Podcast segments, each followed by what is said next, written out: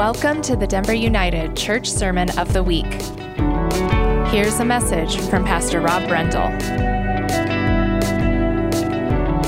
Uh, I am here for the second week in a row on Sunday morning, like now. Now is now. When you're watching in your living room or in the park or wherever you are, we're here in the auditorium.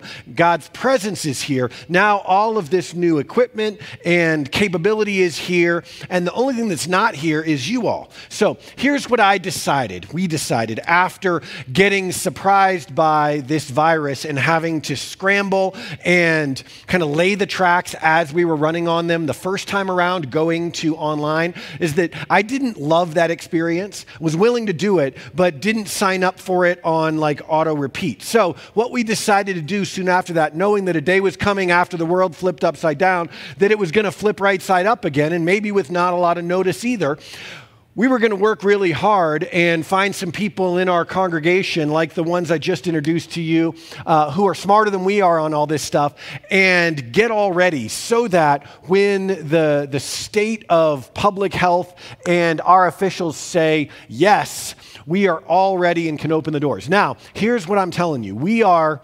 virtually already. Now, we're getting a little better at it and a little more comfortable with it each week, but we're ready. So, what we're doing is exactly what you're doing, which is monitoring the, the state of the virus and public health in our city and in America, and the guidance ongoingly from our health officials and government leaders. Granted, that advice is getting more complicated to discern because it's becoming increasingly politicized. It being an election year doesn't help with that. But in the midst of that, we're seeking God's good sense direction. And as soon as it seems safe and responsible to do so, we're going to open up and begin inviting you to come join us for worship here in our church facility together on Sunday mornings. Now, our hope has been and our goal that we set for ourselves was August.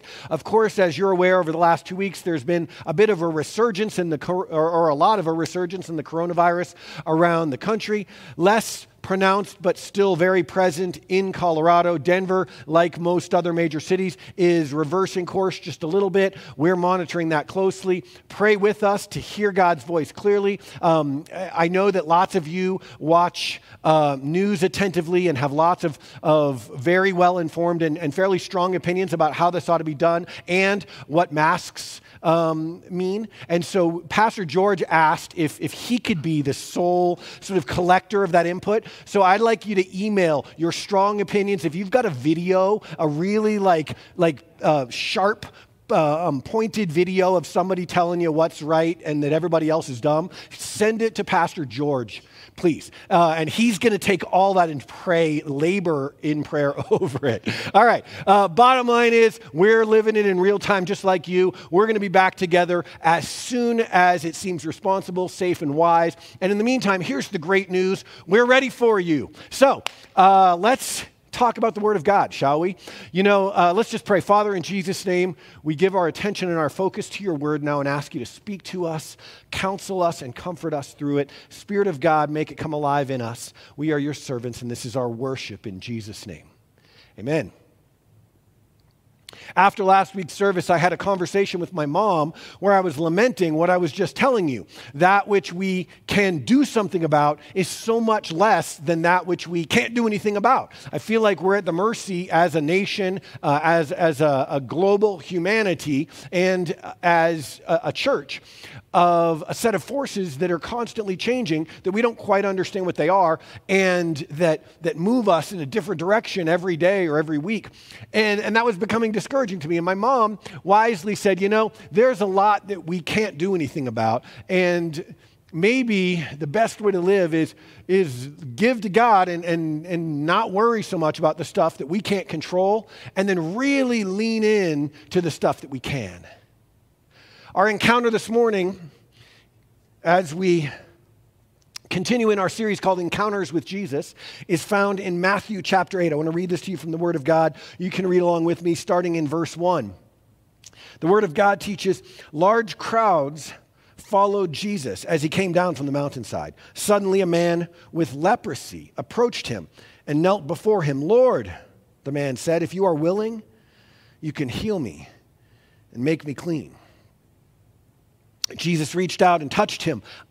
I am willing, he said, be healed. And instantly the leprosy disappeared. Then Jesus said to him, Don't tell anyone about this. Instead, go to the priest and let him examine you and take along the offering required in the law of Moses for those who have been healed of leprosy. This will be a public testimony that you have been cleansed.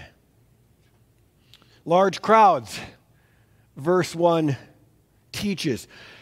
We're following Jesus at this point as he came down from the mountainside. Jesus, in Matthew's order of events, had just concluded his toweringly significant and world famous Sermon on the Mount. Jesus was cresting in popularity. This was the time generally during which it was being said of Jesus, He doeth all things well. He was still in the glory cloud and still in the congratulations and the post ministry um, euphoria of that great and significant address when suddenly in verse 2 a man with leprosy approached him and knelt down right in front of him that means he got in his path of descent. Maybe he's walking down a trail, and it's probably like trails now, like a single track, maybe a little double track, you know, so that the mountain bikers can pass you without you having to step into the bushes. But this guy comes and kneels down right in front of Jesus. And if we keep a six foot bubble with coronavirus, you can imagine that with leprosy, that was like way bigger and way less politically contentious. I don't know that there was any faction that was saying, ah, leprosy is not a big deal. You're infringing on his constitutional rights. Go ahead and give the man a hug. Come on, G- give me a kiss. They all understood what that meant. Leprosy was something around which the people of God and the people of first century Middle East civilization all agreed. So here's Jesus coming from the Sermon on the Mount, cresting in popularity, being congratulated by people. They were wanting to make him Messiah, they were wanting to make him king. And in the middle of this afterglow moment, the impertinence, even the distraction, from his exploding ministry of this unclean man right in his path, literally and metaphorically. What is Jesus to do? What you see is something in this encounter that is so indicative of Jesus' way, of the way he was, carrying literally the weight of the world's sin on his shoulders, the redemption of humanity three years in front of him and counting backward. And yet, Jesus always made room for people. Think about it. Think through the other encounters that we've talked about, maybe from a different point of view. Think through the other encounters that come to mind as you remember your study in the Word of God personally. Jesus always made room for people. How antithetical to everything Jesus would it be for him to do what all of us would do, which is like, oh,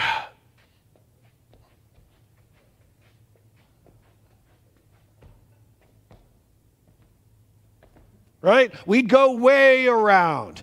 Jesus always made room for people. He somehow had a way of communicating without even using words that nobody was a throwaway person, that nobody was an impertinence, that no per- impertinence, that no person was anything other than a child of God, and that every single person he encountered was important.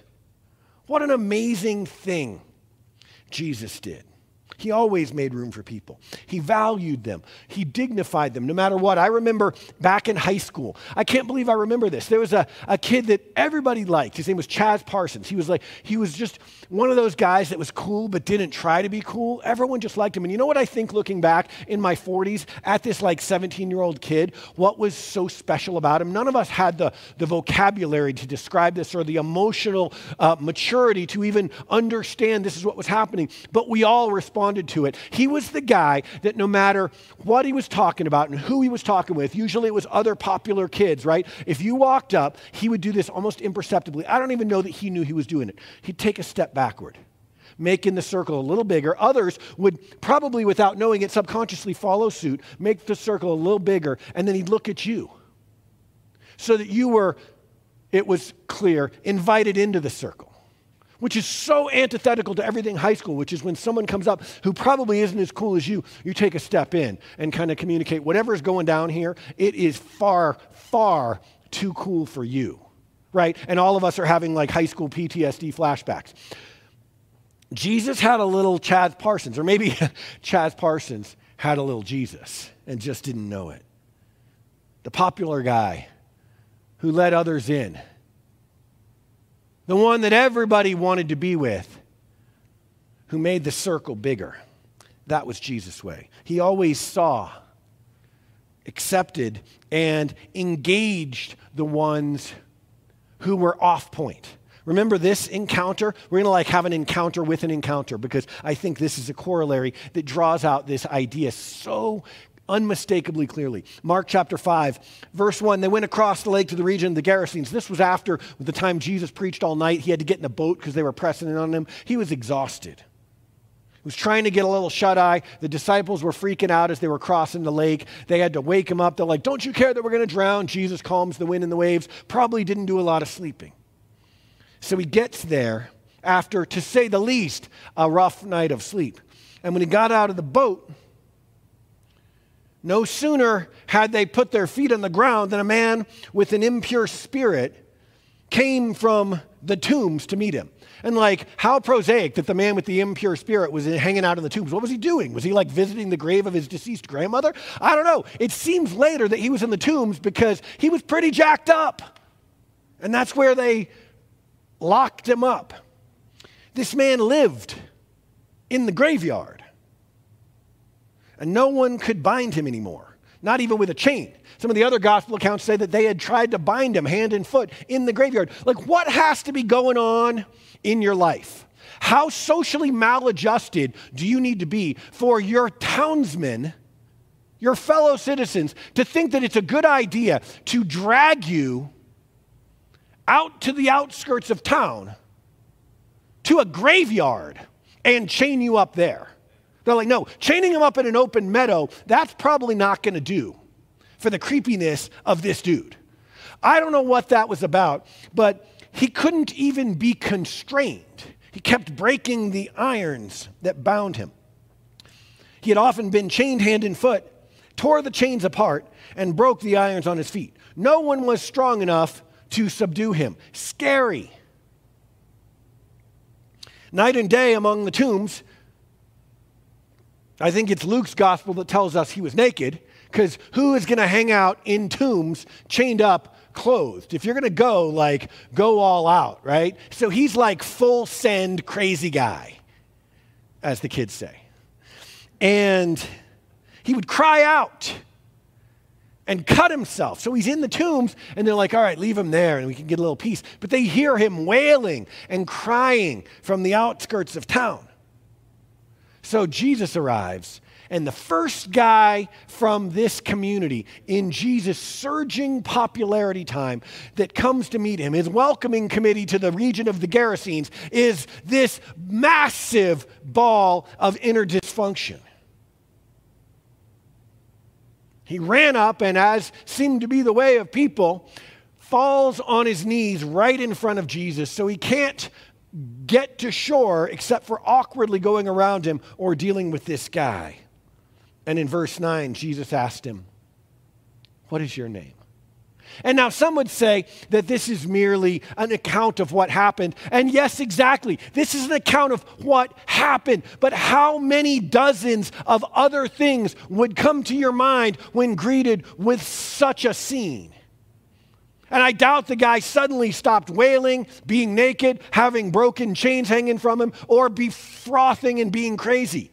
So he comes up to Jesus kind of like this. Jesus, exhausted, a crook in his neck from trying to sleep on a boat. And he's like, Jesus, what's your name? He dignified everybody. There were no throwaway people for this guy. Who loves like that? A man with leprosy, verse 2 approached him and knelt before him. This, like the man with the hundred demons, was no garden variety interloper. This was no everyday social impertinence. This interruption had teeth because the man had leprosy. Lord, the man said, if you are willing, you can heal me and make me clean.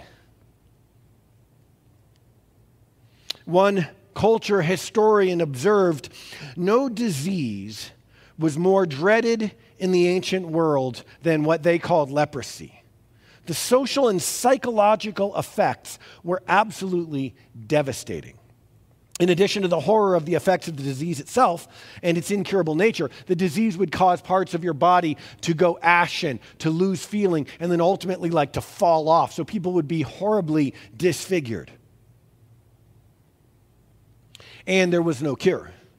But in addition to that, the sufferer experienced banishment from society. The person who contracted the disease was considered widely in public perception as good as dead. These living dead were also thought to be under God's judgment. So they heaped on spiritual significance, a sort of warped theology that said that they were justified in treating these people as less than because God treated them as less than as well. That this was evidently God's judgment on them. As society, sorry, as ceremonially unclean and contagious persons, they were required to keep themselves separate from society. So they were ostracized physically. And to announce their approach with the words, unclean, unclean. As the leper in this story no doubt did in the present instance. So this man would have come up to Jesus saying, unclean, unclean, and fallen right before him. They were they would have been avoided by others at all cost for fear of contagion. These wretched untouchables were trapped in a life of hopeless misery. The man with the leprosy came and kneeled down before Jesus and said, If you are willing, I know you can. But what I've not seen a whole lot of in this wretched, miserable life is anyone who is willing, willing to acknowledge my existence, willing just to pretend I didn't exist and leave me alone, willing not to hate, scorn, and shun me. If you are willing, if you're willing to see me, I know you can help. And friends, just like first century Palestine, in the day of Jesus and his disciples. 21st century Denver is full of marginalized people who are asking the very same question Are you willing? Are you willing to see me? Are you willing to take the risk? Are you willing to be inconvenienced? Are you willing to go out of your way? Are you willing? Jesus' attitude toward the leper stood in marked contrast to the attitudes not only of the people of his day, but even of the other rabbis, the religious leaders. One historian observed that a rabbi would not eat an egg purchased in a street where there was someone with leprosy. That was how they expressed their religious devotion. Another rabbi a historian recorded, threw stones at lepers in order to keep them away and thus preserve his purity.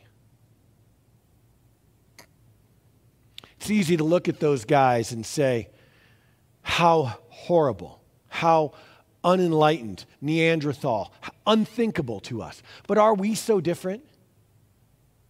Many of you remember Ronnie a very dear friend who last year went home to heaven after a, a, a really difficult life. Ronnie would sit here and he would always say, Amen, Pastor. Amen, Pastor. Well, Ronnie, among many other challenges, suffered from severe diabetes and toward the end of his life had to have his foot amputated, so he was in a wheelchair. He was uh, almost completely blind, and he lived down on South Broadway, kind of the 500 block. Um, He was crossing the street there by Moe's Barbecue in his wheelchair. He thought it was clear. He was wheeling himself across Broadway, got hit by a car. As if life hadn't been hard enough. Now, might somebody have not seen him? Sure. Perhaps they were looking at their phone for a second. I'd be lying to say I never did that, though I try not to. But you know what? They knew they hit him.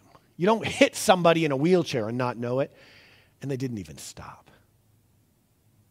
Perhaps Ronnie wasn't worth stopping for. Perhaps Ronnie was a throwaway person. How different Jesus lived. Verse 3. I love this about him. Jesus reached out, touched him before he said a word. He reached out to this wretched, untouchable who bore a disease that, above all, you learn in nursery school, you don't touch him. Jesus, knowing that full well, in view of all the masses coming down from the Sermon on the Mount, he reached out and touched the man.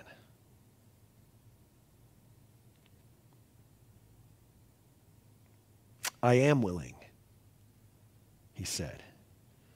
Be healed.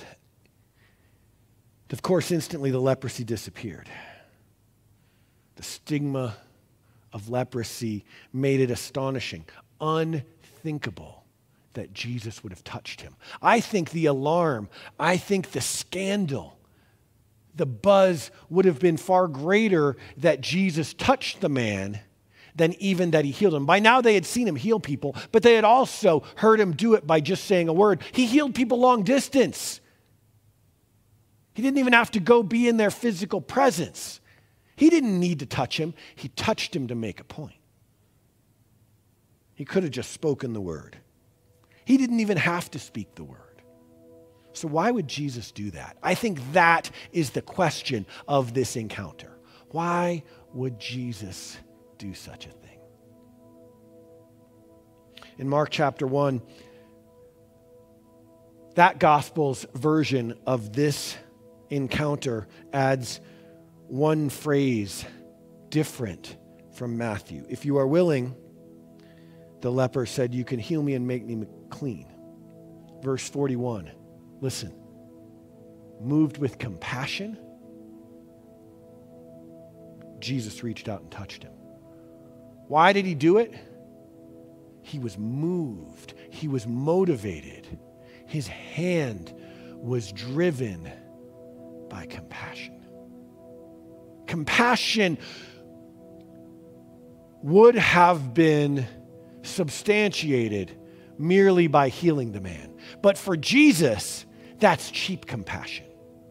Moved with compassion, Jesus modeled not only miraculous, wonder working, healing power, he modeled a heart that was able to be moved by the plight of someone so untouchable and wretched, someone who had been told he was a throwaway person by his society. Moved with compassion, Jesus reached out and gave dignity to a person who was completely undignified. Moved with compassion, Jesus said, Not only can I heal you, but your life matters.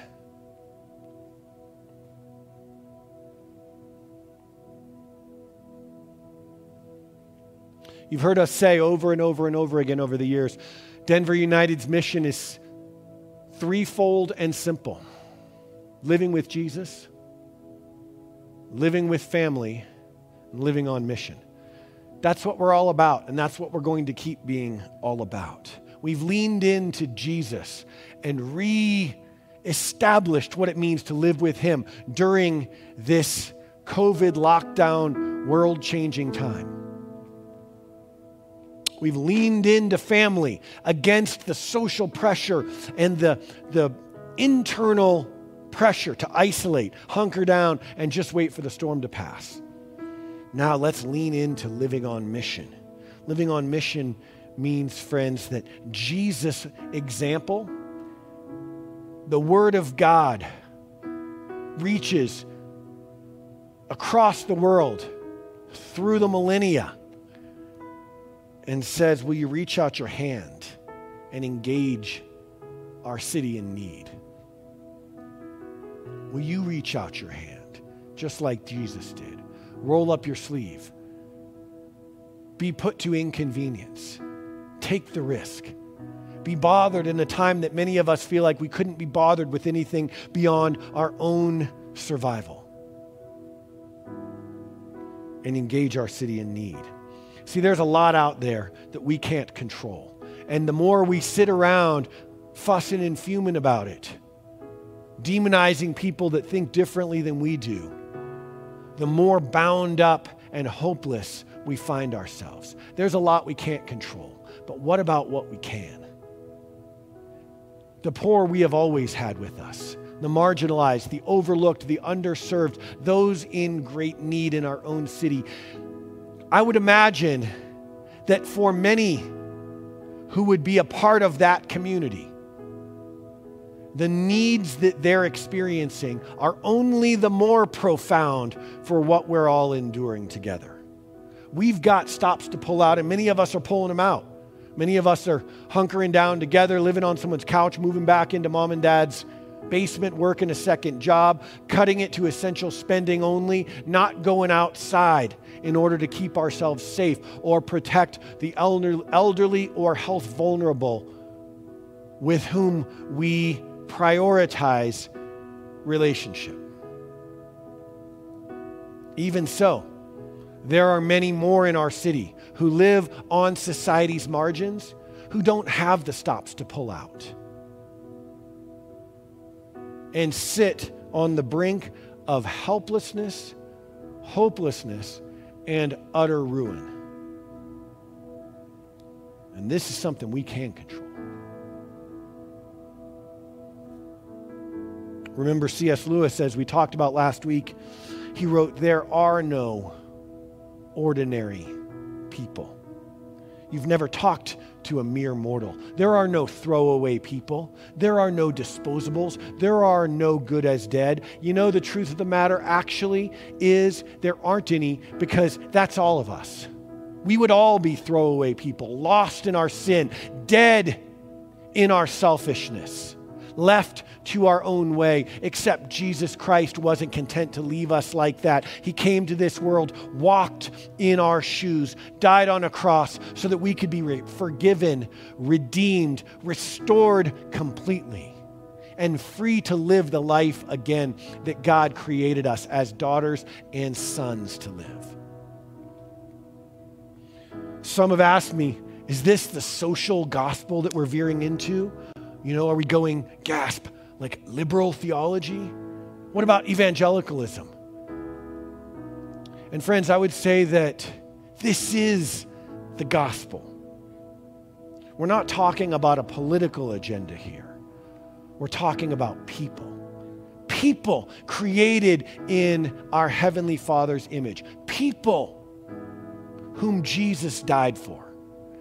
People who are immortals and eternally loved by our good Father in heaven. The least of these, immortal. The least of these, bearers of the image of God. In Isaiah 58, God says, You humble yourselves by going through the motions of penance, bowing your heads like reeds, reeds bending in the wind. You dress in burlap and cover yourself with ashes. Is that what you call fasting? Is that what you call religion? Do you really think this will please God? No, this is the kind of fasting, this is the kind of religion that I want. Free those who are wrongly imprisoned. Lighten the burden of those who work for you. Let the oppressed go free and remove the chains that bind people. Share your food with the hungry and give shelter to the homeless. Give clothes to no, those who need them. This is what devotion means. But what about the gospel? We can feed them a sandwich on their way to hell. But what good's that going to do them, you might ask? You know what I say? This is the gospel. You cannot separate the soul of a man from his physical being. All together, we're made in the image of God. This man's leprosy, it's all of ours.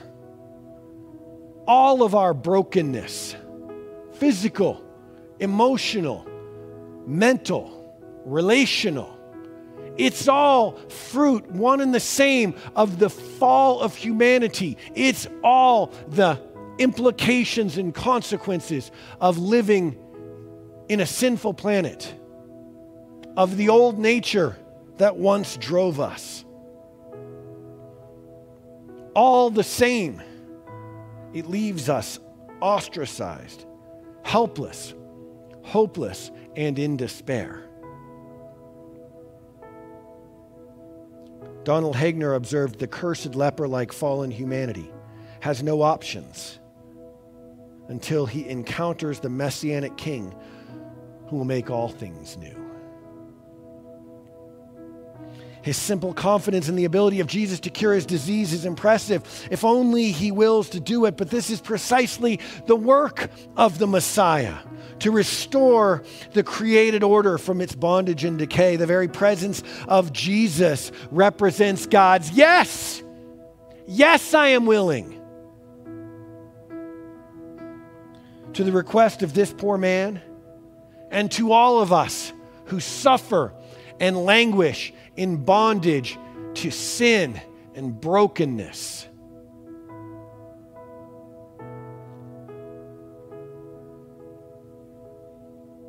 As Jesus reached out to the leper, God in Jesus has reached out to all humanity. This is the gospel. Like last week, Jesus looked at a man whose arms and legs perhaps didn't work, and he said, Son, your sins are forgiven. Well, that's all well and good, but it's not my sins that made me have to get lowered through the roof on a mat. But Jesus sees all of us in our comprehensively broken and needy state. And he came to redeem all of us all the way to the utmost. We're all the leper. This is what it means, friends, to be Denver United. This is who we are, always has been.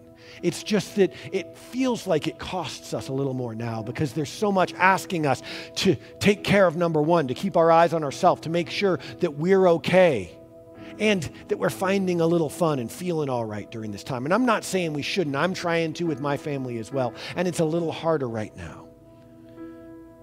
But, friends, no crisis changes who God called his people to be, redeemed us to be redeemers. And we are what this city is in desperate need of. Isaiah 58, and we'll close it up here. If you spend yourselves, if you spend yourselves in behalf of the hungry and satisfy the needs of the oppressed, then your light will rise in the darkness, and your night will become like the noonday. Your people will rebuild the ancient ruins and raise up the age old foundations. You will be called repairer of broken walls, restorer of streets with dwellings.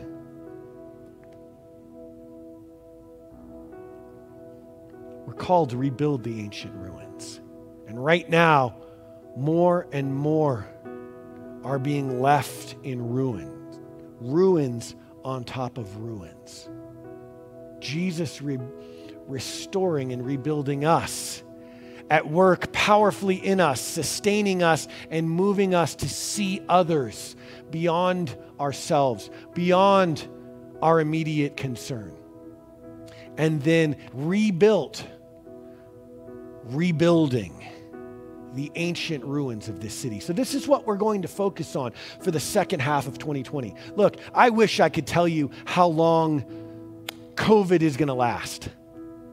When we all get to come back together, take the masks off, and do life like we used to. Nobody knows. But here's what we do know there is a city crying out and in desperate need of hope full of people who are not throwaway people, who are made in the image of God, who have perhaps come to believe that I'm not worth being seen. God sees them. Will you? So, we're going to undertake a series of city engagement initiatives starting this month in July with our annual Lincoln Park Backpack Drive. These are kids, deserving kids, kids with talents and a bright future who are right on the bubble of being able to have a functional education before COVID. What does that mean now? For whose families, parents, and caretakers, many of whom are refugees, are single mothers, are people living on the or beneath the welfare line. For whom perhaps buying a backpack and filling it with the required school supplies is just a bridge too far, let alone now when their hours have been cut.